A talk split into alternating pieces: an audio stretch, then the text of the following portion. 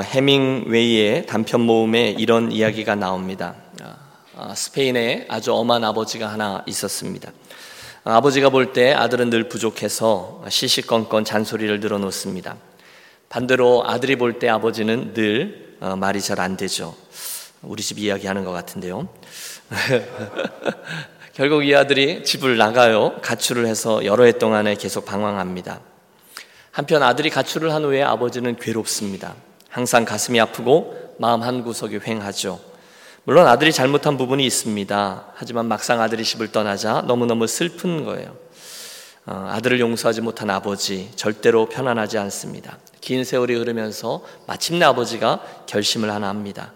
그 아들을 다 용서하고 다시 품에 품기로 말입니다. 신문에 광고를 냈어요. 짤막한 광고. 파코. 그 아들의 이름이 파코였거든요. 파코 다 용서했다. 화요일 정오 몬타나 호텔에서 만나자 아빠. 그리고 드디어 그날이 되었습니다. 미리 그 호텔에 투숙했던 아빠. 약속했던 시간에 떨리는 가슴을 진정시키며 로비로 나가는데 여러분 글쎄 그곳에는 무려 800명이나 되는 젊은이들이 파코라는 이름을 가진 젊은이들이 와 있었습니다. 아, 무슨 얘기인지 못 알아들으신 분이 계신지 모르겠는데 그 아이들이 무엇을 기대하며 왔을까요? 아빠의 용서와 용납을 기대하면서요. 여기 지금 EM 친구들 중에 아들들 수련회 보낸 아빠들이 있으시죠? 예, 어. 예 거기까지만 하겠습니다. 네. 어려움은 있었지만 음, 나름대로 부흥의 파도를 타면서 어, 퍼져나가던 초대교회가 오늘 보면 사도행전 15장에 이르러서 지난주에 말씀 기억하세요? 유대교의 한 종파로 남을 것인가 아니면 세계 종교로 열방을 품는 종교로 나아갈 것인가 중요한 결정 앞에 서게 되었습니다. 그들이 만난 도전은 이겁니다. 이방인들에게 복음을 전할 때 오직 복음으로만 이렇게 접근할 것인가 아니면 할례와 율법도 함께 접근할 것인가 그것이었습니다. 그 문제로 인해서 지난주에 교회에 문제가 생겼죠. 예루살렘에서 최초의 공의회가 열렸습니다. 그날 성령의 이끄심과 지도자들의 지혜를 통해서 교회는 이방인 그리스도인들에게 율법과 할례를 멍해를 매지 말고 네 가지만 금하게 해서 우상, 음행, 목매어 죽인 것 그리고 피 이것만 금하게 하자라는 결정을 내립니다. 바야흐로 믿음으로만 얻는 은혜 복음을 온 천하에 재천명한 것입니다. 오늘의 이야기는 그 결정이 내려진 이후에 맨 처음에 그 문의를 해온 안디옥 교회에게 이 결정 내용을 알리기 위한 편지로 시작되죠. 30절과 31절을 보십시오. 그들이 작별하고 안디옥에 내려가 무리를 모은 후에 편지를 전하니 무슨 편지죠? 이런 결정이다라는 편지입니다. 그들이 읽고 그 위로한 말을 기뻐하더라. 기쁜 소식이죠? 바야흐로 이방인들에게 아무런 걸림돌이 없이 복음을 전할 수 있는 환경이 조성된 것입니다. 32절과 33절을 보세요. 예루살렘 교회 메신저였던 유다와 신라가 그 사명을 잘 감당하고 이제 예루살렘으로 복귀합니다. 자, 북쪽에 있었던 안디옥 교회 문제가 해결되었죠? 다시금 부흥의 파도를 타기 시작합니다. 우리 함께 35절의 말씀을 읽겠습니다. 바울과 바나바는 안디옥에서 유하며 수다한 사람들과 함께 주의 말씀을 가르치며 전파하니라. 또다시 바울과 바나바예요. 더 열심히 목회하며 말씀을 전하며 가르쳤습니다. 안디옥 교회는 점점 더 든든히 세워져 갔습니다. 그런데 뜻밖에도 이어지는 36절은 지금까지 사도행전을 굉장히 은혜롭게 읽어오던 우리들을 굉장히 당혹스럽게 만듭니다. 보세요. 며칠 후에 바울이 바나바더러 말하되 우리가 주의 말씀을 전한 각성으로 다시 가서 형제들이 어떠한가 방문하자 하고 여기까지는 아직 괜찮죠? 하나님 어, 안디옥에서 열심히 목회하던 저들에게 전에 방문해서 복음을 전했던 그 소아시아의 교회들에 대한 그 영혼들에 대한 부담을 주시는 거예요. 그들의 첫 번째 선교 여행 우리 같이 나누었잖아요. 복음을 전했고 세례를 베풀었고 말씀을 가르쳤고 교회로 묶어 주었던 이들이 계속 그들 마음속에 있어요. 다시 그곳을 방문해서 그들이 어떤지 보고 양육해야 되겠다라는 생각을 하게 된 것입니다. 그들은 못 있는 거죠. 저는 이때 이 바울과 바나바의 마음을 충분히 이해합니다. 저도 가끔 어, 다른 사역을 위해서 교회를 떠나 있으면요. 그 떠나 있는 시간 내내 우리 유니온 교회 성도들을 마음에 담고 삽니다. 이런 목사 말하면 좀 믿어주세요. 예. 우리 교회 식구들이요. 어, 새벽 재단은 잘 쌓고 계시는지, 여전히 평안하신지, 주일 예배에 그분 나오셨는지, 이런저런 기도 부탁을 하셨던 분들 형편이 어떠하신지, 비록 몸은 이곳을 떠나 있지만 마음속에 계속 여러분들이 자리하고 있는 거죠. 지금 바울과 바나바가 그런 겁니다. 말씀을 전했고 교회를 세웠으니 이제는 너희들끼리 알아서 교회를 잘 꾸려가 열심히 해 이러고 떠나버리는 게 아니라 대신에 떠나 있음에도 불구하고 늘 그들을 마음에 담고 기도하고 걱정하곤 했다는 거예요. 그러다가 기회를 봐서 방문하고 또 말씀도 나누고 또 양육하고 그래야 되겠다 이런 마음이 든 겁니다. 저도 이미 떠난 사역자들이 여럿 있습니다만 늘 궁금한 분들이 계세요. 강원도에 있는 그분들, 또 캐나다에 있는 그분들, 또 텍사스에 있는 그분들, 특별히 처음으로 예수 믿어서 제가 직접 세례를 베풀었던 그 초신자들 말입니다. 그들에 대한 생각이 늘 제 마음속에 있습니다. 사실 여러분, 마더 처치인이 안디옥 교회에서 바울과 바나바는 별로 아쉬운 게 없었을 겁니다. 생각해 보세요. 그들이 마더 처치에 돌아와 있는데 그 옛날 이고니온이나 루스드라처럼 핍박을 받았겠습니까? 이들이 뭐 굶기를 했겠습니까? 어디를 끌려가기를 하겠습니까? 아니죠. 그들은 지금 너무너무 어, 위치도 있죠. 사람들에게 존경도 받죠. 먹을 것도 있죠. 뭐 입을 것도 있죠. 아무 걱정 없이 열심히 목회하고 있었어요. 분위기를 보세요. 안디옥 교회 성도들이요. 바울과 바나바라는 이 목회자들을 얼마나 끔찍히 사랑하고 존경해 주었는지요. 하나도 아쉽지 않아요. 그런데도 그들은 그 땅을 바라보고 있습니다. 왜요? 그 영혼들을 사랑했기 때문이죠. 그래서 바울이 먼저 바나바에게 제안합니다. 36절. 우리가 주의 말씀을 전한 그 각 성으로 가서 형제들이 어떠한가 방문하자. 여러분 상황이 이해가 되시죠? 그런데 갑자기 생각지도 않은 문제가 하나 벌어지죠? 함께 37절에서 39절을 합독하겠습니다. 37절.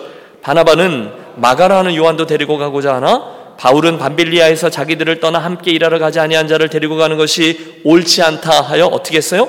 서로 심히 다투어 피차 갈라서니 서로 심히 다투어 의견의 일치가 일어나지 않았어요. 다퉜어요. 그리고 어떻게 됐어요? 피차 갈라서니 여러분 지금까지 바울과 바나바 이야기 우리 많이 들었는데 처음이에요. 바울과 바나바가 지금 처음으로 다투고 있는 겁니다. 의견의 일치가 생기지 않았습니다. 누구 때문에요?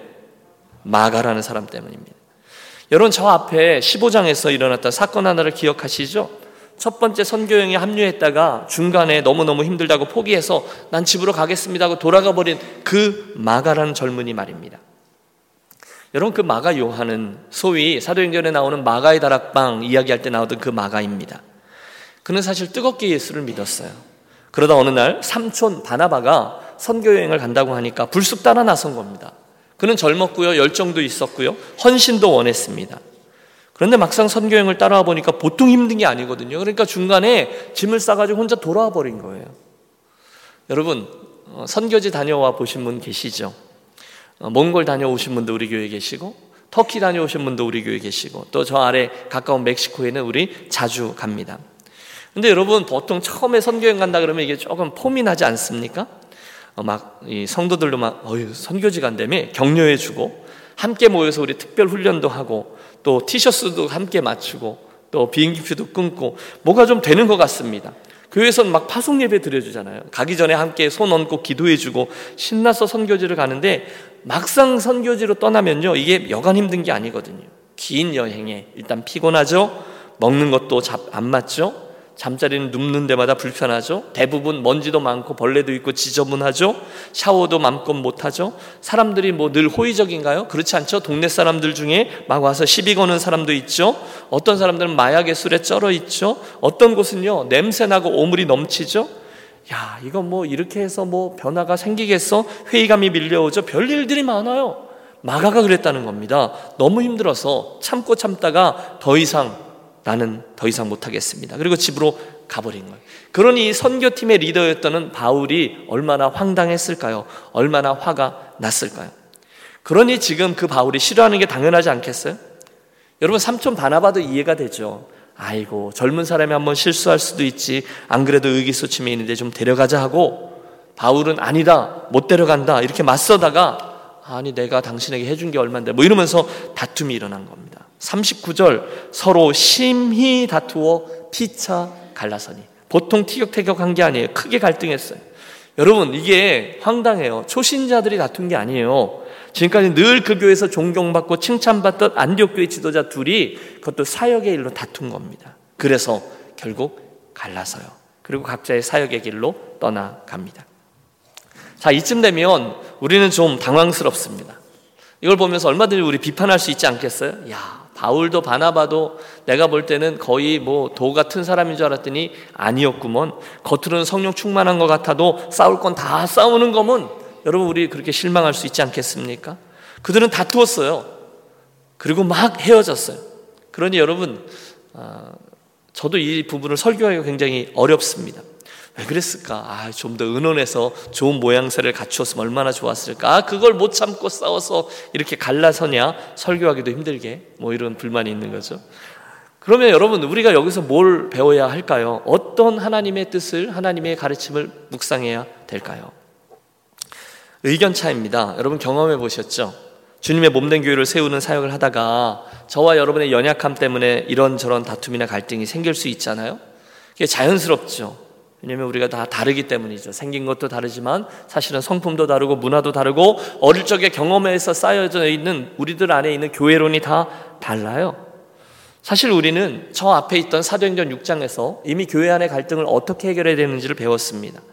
교회가 가난한 사람들 구제하다가 그 구제하는 방법이 좀 달라서 갈등을 겪습니다. 그때 교회는 구제하는 것 때문에 그랬으니까 구제 안 하면 될 거 아니야? 이러지 않았어요. 대신에 이 문제를 오픈해서 다루었고 자기들의 실수를 점검하고 솔직히 인정합니다. 그리고 성령의 지혜로 이 일을 잘할 수 있는 일곱 집사를 세워 교회의 행정도 동력을 할 수 있도록 그들을 세우죠. 그래서 이제 문제가 해결돼요. 그러자 교회는 더 부흥하게 되고 허다한 제사장의 무리까지도 그 도에 복종하니라. 그렇게 해피엔딩으로 끝나거든요. 또 지난 시간 우리가 함께 살폈던 예루살렘 회의에도 이방인 출신 그리스도인들과 유대인 출신 그리스도인들 사이에 있었던 그 견해 차이도 성령님이 주시는 지혜로 잘 해결했어요. 그런데 이런 은혜스러운 분위기가 지금 갑자기 그것도 다른 사람이 아니라 바울과 바나바에 의해서 깨졌다는 거예요. 결과적으로 그들은요, 오랜 기간, 지금까지 했던 모든 동역을 뒤로 하고 각자의 사역의 길로 헤어지게 되었습니다. 그럼 어떻게 해야 됩니까? 우리 흔히 하듯 빨간색 매직을 가지고 성경 중에 사도행전 15장의 앞부분에 X표를 치고 여긴 이건 아유 이렇게 넘겨야 될까요? 잘 모르겠어요. 왜냐하면 여러분 일단 우리들에게는 큰 전제가 있잖아요. 하나님은 합력하여 무엇을 이루시는 분이세요? 선을 이루시는 분임을 우리는 믿어요. 저도 믿어요. 그러니까 지금 이 얼룩도 사실은 하나님이 존귀하게 사용하신다라는 걸 우리가 믿기 때문에 이걸 뭐 금방 X표를 쳐야 될 이유는 없다는 거죠. 물론 약점이 있어요. 아니, 이 바울과 바나바의 이 다툼까지도 사실은 하나님의 큰 그림을 위해서 사용하실 분이라는 것을 우리 믿어요. 그러므로 지금은 한 박자 좀 늦추어서 이 부분을 좀 뒤로 하고 우리가 그 안에 일어나는 음, 몇 가지 점들을 좀 살피면서 은혜를 나누겠습니다. 여러분, 미리 말씀드리는데 혹시 이 본문을 가지고 교회의 분쟁에 대한 그리고 그 이후에 갈라섬에 대한 성경적 근거를 삼지 않으시기 바랍니다. 네? 그러니까 뭐 교회가 하나인데 이제 두 개 되고 세 개 되고 이런 경우가 많은데 이걸 갖고 그 성경적 근거를 삼으면 안 된다는 거예요. 대신에 이 설교의 결론 부분에서 우리가 주목하려고 하는데요. 교회 안에서 이러저러한 차이로 인하여 싸우는 이 소모전보다는 좀 더 본질적인 사역에 집중하는 실험을 하도록 하겠습니다. 자, 우리의 관심은 여기 있죠? 이 황당한 상황에 하나님이 어떻게 일하셨냐라는 거예요. 우선 여러분, 저는 이 바울과 바나바를 그 각각의 입장에서 보면서 누가 옳고 누가 그르다 흑백 논리로 이 사건을 설명할 수 없음을 말씀드립니다. 사실 대부분의 교회 안의 갈등들이 그렇죠. 물론 진리에 관한 문제는 곧바로 판단할 수 있습니다. 아니 그렇게 해야 합니다. 그게 목사의 책임이죠. 그래서 이단 사상은 반드시 내쫓아야 되는 것이고요. 교회 성도들 지켜야만 해요. 하지만 음, 그 외의 일들은 그렇게 만만하지가 않아요. 여러분만 아세요. 여러분 성도들이요 되게 웃겨요. 성도들은 일단 무슨 일이 벌어지면요 목사가 자기 편 들어주기를 바래요. 아니에요? 맞죠? 당연하죠. 어쩔 때는요 그분이 얘기 좀 하자 그래서 한쪽 이야기를 들어줬는데 그분은 자기가 얘기만 들어줬는데 목사가 자기 편이 됐다라고 생각해요. 그리고 반대편의 분은 어떻게 생각해요?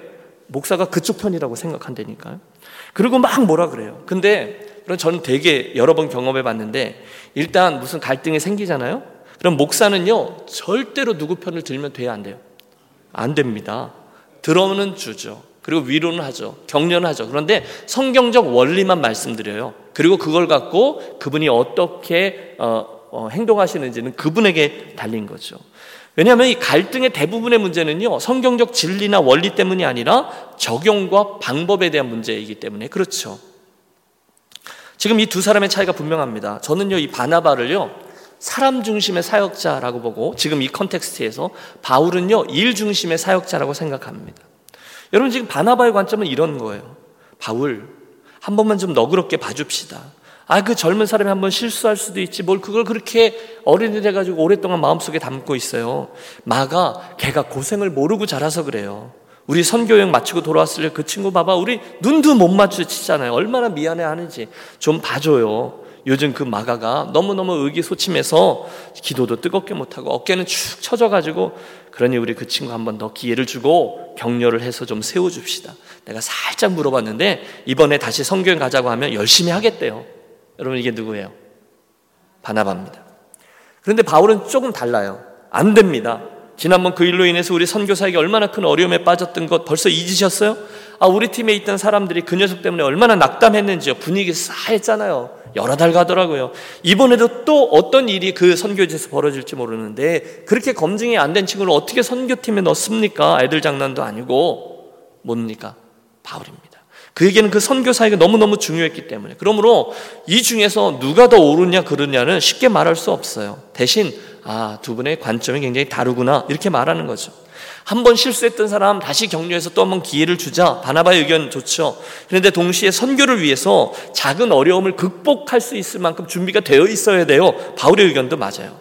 그러므로 우리는 이 문제를 좀 더 거시적인 눈으로 바라보며 상고해 봅니다. 우선 여러분, 비록 그들은 의견의 차이는 가지고 있었지만 이것이 성도의 교제를 단절한다거나 중요한 사역을 포기하게끔 하지 않았다는 점을 기억해 주십시오. 의견이 다를 수는 있어요. 하지만 그들은 그 다른 의견으로 인해서 교회 안에서 서로를 원수로 대하지 않습니다. 대신에 아 우리가 다르구나 동의한 후에 각자의 은사를 가지고 자기에게 맞는 사역을 열심히 하는 거예요. 여러분 이게 어, 우리 웨슬리 목사님의 아주 중요한 사역 원리예요. agree to disagree. 아 우리가 좀 다르다는 것을 어그리하자. 그러면 덜 중요한 것 같고 다투지 않을 수 있다는 거예요. 신학에서도요. 중요한 main line은 같지만 해석하고 적용하는 방법에 있어서 좀 다를 수 있거든요.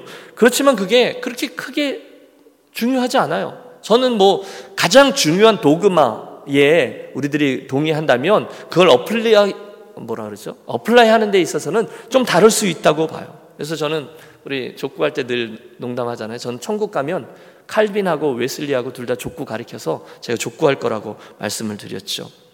우리 교회 안에 우리가 좀 다 다르죠. 교회에 대한 생각과 경험이 다 다릅니다. 은사도 다릅니다. 잘하는 일도 다르고 먼저 중요시 여기는 방법도 달라요. 그러나 그 다름들이 한 몸을 깨는 건 맞지 않다는 거예요. 다름은 틀림이 아니에요. 그런데 우리는 다름을 틀림이라고 생각한다는 거예요. 이건 오해입니다. 지난주에 예루살렘 공의회 때 이 원리가 그대로 드러났죠. 의견이 다를 수 있어요. 이방인 교회 성도들의 의견, 유대인 교회 성도들의 의견이 달랐어요. 그런데 이 다름이 성도의 교제와 사역의 우선순위, 교회의 하나됨을 절대로 깨뜨리지 않았다는 게 중요합니다. 대신 그들은 각자의 의견들을 개진해요. 감정을 섞지 않아요. 의견만 개진해요. 이 일에 대한 한. 이 사람은 이 의견, 이 사람은 이 의견. 그리고 그 공동체 안에 계신 성령의 이끄심을 따라서 지혜를 구합니다. 그리고 합의점을 도출하잖아요? 그러면 모두 다 성숙하게 그 의견을 주님 교회 공동체에 어, 주신 의견이기 때문에 주님의 뜻으로 알고 거기에 수용합니다. 이 성숙한 모습이죠. 그러므로 사랑하는 여러분, 본질이 아닌 것 때문에 우리의 다름들 때문에 그걸 틀림이라고 지적하면서 더 중요한 것을 놓치는 분이 혹시 우리들 가운데는 없으시기를 바랍니다. 교회사에 보면 어, 목욕물을 버리려다가 목욕시킨 아이까지 버리는 일이 여러 번 있었어요.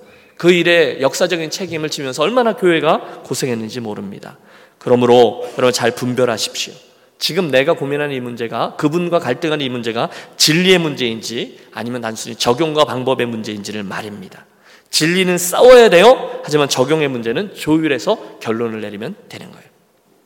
자, 정리하자. 우리는 다를 수 있습니다. 하지만 그 다름이 복음과 진리에 대한 것이 아니라면 우리는 형제요, 여전히 자매요, 또 가족입니다. 동의하십니까? 예. 그때 상대적인 걸 절대화시켜서 저 사람 나랑 다르게 생각하고 내 의견에 동조하지 않아. 그래서 상종하지 못할 사람이야 라고 여기는 것은 옳지 않아요. 그날 바울과 바나바 본질적인 문제가 아니라 일하는 방식에 대한 거였잖아요. 그 순간 그들이 다르다는 것을 인정하고 각자의 은사를 가지고 사명을 감당합니다. 중간에 나 안 해. 뭐 기분 나쁘게 하고 있어. 나 안 해. 손 털고 일어나질 않았어요. 이게 중요해요. 39절 하반절에서 41절까지 말씀을 보세요. 그래서요. 바나바는 둘 다 선교하는 일은 계속하는 거예요. 바나바는 누구를 데리고 가요? 마가를 데리고 배 타고 구브로로 가고 원래 고향이죠. 그리고 바울은 누구를 택해요? 신라를 택한 후에 형제들과 주의 은혜에 부탁함을 받고 북쪽으로 가는 거예요. 수리아와 길리에아로 다니며 교회를 견고하게 하니라. 바나바는 구브로 섬으로 가고 바울은 육로를 따라 길리기와 수리아로 가고 각자 그곳에서 예수 그리스도의 하나됨과 성령의 사역을 감당하며 끝까지 그 사역을 수고합니다. 서, 절대로 소모전을 하지 않아요. 의미 있는 싸움을 한다는 거예요. 그 다음에 우리가 주목할 건 이 일의 결과입니다. 결국 시간의 흐름 속에서 그들은 다시금 화평케 됩니다. 할렐루야. 그들은 얼마든지 다시금 동역자로 서게 됩니다. 왜? 예수님 때문에 헤어진 게 아니었어요. 어플리케이션의 문제로 헤어진 것이기 때문에 그래요. 그래서 면 훗날 골로새서를 보면 훗날 그들이 화해합니다. 그들 헤어짐의 불씨가 되었던 마가도 결국은 이 바울의 어, 이 바나바의 용납과 품음을 통해서 그가 거듭나요. 또 재활용의 전문가이신 하나님이 그 나고자가 되었던 마가를 초대교회의 든든한 지도자로 멋있게 세우십니다. 특별히 신약의 첫 번째 책이라고 불리우는 마가복음의 저자로 그를 삼아 주세요. 그뿐입니까? 바울도요, 뒷모델을 통해서 이 마가를 불러 가시금 자기에게로 가라라고 얘기합니다. 올 때 마가를 데리고 오라. 그가 내게 유익하니라. 하나님은 아직 미성숙했던 마가를 격려의 사람 바나바에게 맡겨서 성숙시킨 후에 저가 준비되었을 때 다시금 바울의 동력자로 붙여 주시더라는 거예요. 여기 하나님의 섭리가 있는 거죠. 사랑하는 여러분, 혹시 지금껏 인생을 살아오다가 본질이 아닌 문제로 인해서 갈등하거나 다투었거나 심하게 갈라섰던 경험이 혹시 있으십니까? 여러분, 만약에 그 일이 복음과 진리에 대한 것이 아니었다면 축복합니다. 그분들과의 그 서운한 감정, 서로 간에 상처를 주었던 기억 등등을 내려놓게 되시기를 권합니다. 인생의 긴 장거리 달리기에서 그건요, 별것 아니에요. 하나님 앞에서 우리 인생의 중요함에 비하면요. 혹시 오늘 이 시간에 어, 나와 좀 달라서 공동체 내에서 힘든 분 있으시면 똑같이 잘 생각해 보세요. 지금 제가 드린 도전이죠. 이게 복음에 가는 것과 진리에 가는 것이 아니라 하나님을 믿고 섬기는 방법에 가는 것이라면 그 다름은 틀림이 아니라는 거예요. 그 다름은 어, 은사라고 이해하시는 게 더 좋아요. 그냥 자기 생긴 대로 예수를 믿는 거죠. 자기에게 주신 어, 성품을 가지고 예수를 믿는 거예요. 그러면 됩니다. 그것이 오늘 우리가 하나님의 사람 바울과 바나바를 통해서 배우게 된 영적 교훈입니다. 제가 되게 좋아하는 예화 하나를 다시금 말씀드리죠. 어떤 동네에 장로님 두 분이 계셨어요. 이분들이 함께 교회를 열심히 섬기다가 이민교회 오랜 수건이죠. 어느 날 예배당을 드디어 구입하게 되었습니다. 성도들이 뭐 얼마나 신났겠어요. 기뻤죠. 신나서 예배당을 함께 꾸미는데 중간에 문제가 생겼어요. 김 장로님은 너무 좀 개방적이어서 이렇게 강단을 꾸몄는데 새로 구입한 그 그랜드 피아노를 이 강단 위로 올려놓자 하고 박 장로님은 조금 보수적이어서 어떻게 강단 위에다 피아노를 올려놓냐고 저 밑에다가 내려놓자고 했습니다. 별거 아니죠? 그런데 이 두 분이 자존심 싸움이 생긴 거예요. 감정 싸움이 된 거예요. 결국 교회가 두동강이 나게 된 거예요. 같은 도시에 사셨지만 그날 이후에 10년 동안 한 번도 만나지 않은 거예요. 그러다가 운명의 어느 날 이분들이 어떤 동네, 그 한 동네니까 어떤 레스토랑에서 땅 마주치게 된 거예요. 다행히 하나님 은혜를 주셔서 다시 만났는데 이미 마음들이 다 풀리신 거예요. 각각 섬기던 교회도 잘 세워진 거예요. 그래서 사심 없이 이 두 분이 반갑게 악수를 나눈 거예요. 그리고 이왕 이렇게 만난 거, 우리 오랜만에 식사합시다. 마주 앉았어요. 그리고 턱하니 두 분이 마주 앉았는데 서운했던 감정은 온데간데 다 사라지고 다만 십수년 전에 우리가 함께 그 교회를 세우기 위해서 헌신하고 함께 기도하고 함께 구역예배 모이고 그러던 게 자꾸 생각나서 울컥 울컥 하는 거예요. 아이고 그때 박 장로가 수고 많이 했지. 아니에요 김 장로님이 애쓰셨죠. 분위기가 그만 이렇게 너무 흘러간 거예요. 그때 갑자기 이 박 장로님이 고개를 갸우뚱하면서 이렇게 물으시더래요. 가만히 있어봐. 그때 그 피아노 말이야. 강단에 올려놓자고 우긴 게 나였어. 박장로였어. 예. 따라해 주세요. 덜 중요한 것 갖고 싸우지 말자. 여러분 좀 성의 있게 따라해 주세요. 진짜 중요한 건 따로 있다.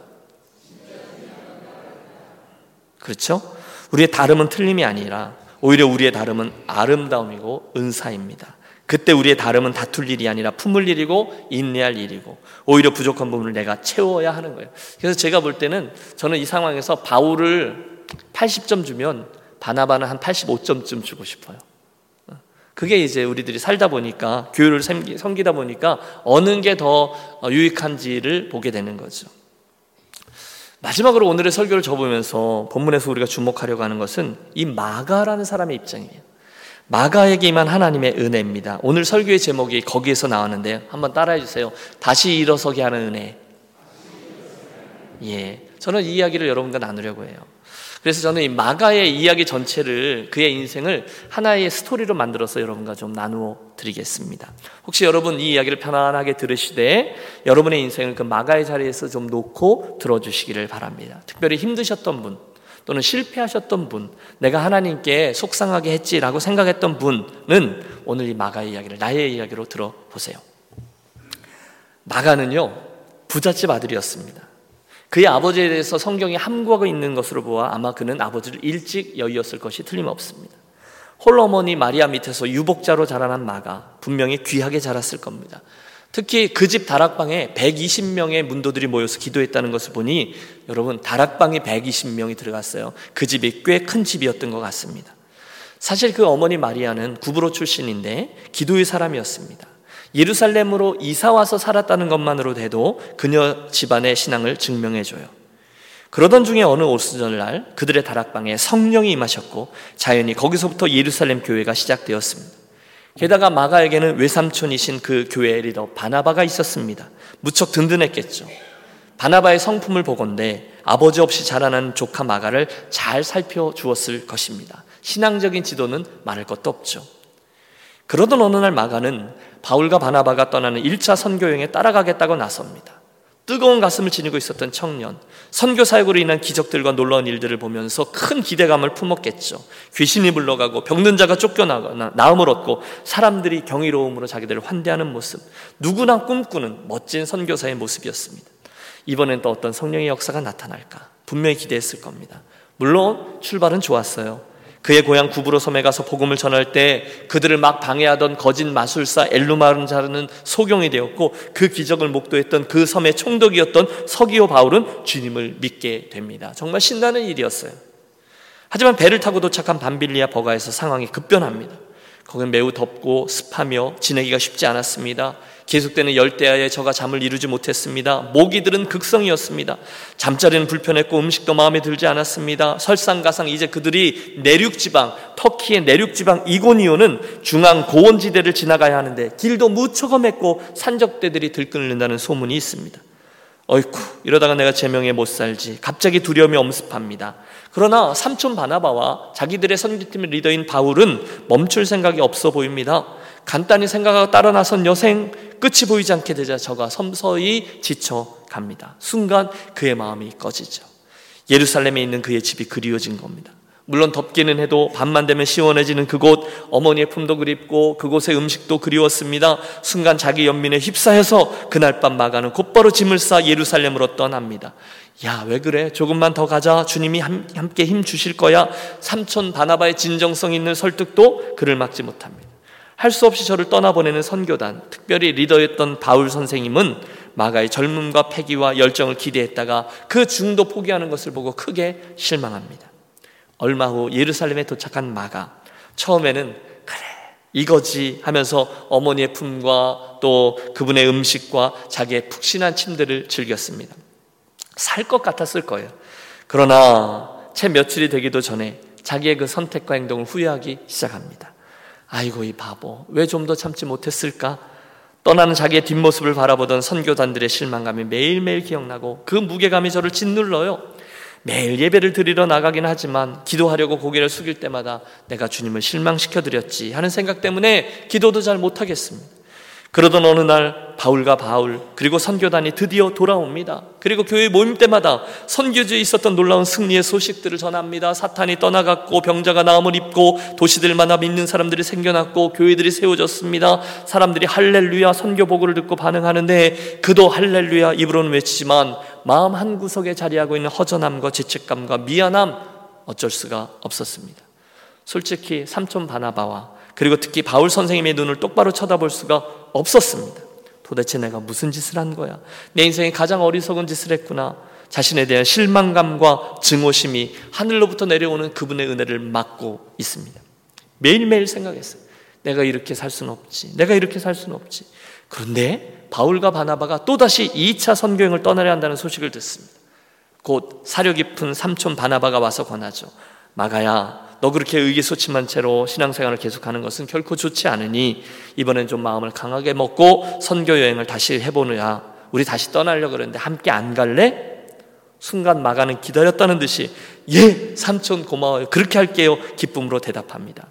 단단히 다짐을 받은 바나바는 곧바로 바울을 찾아가 의논합니다. 새롭게 꾸려지는 선교팀에게 마가를 넣자는 겁니다.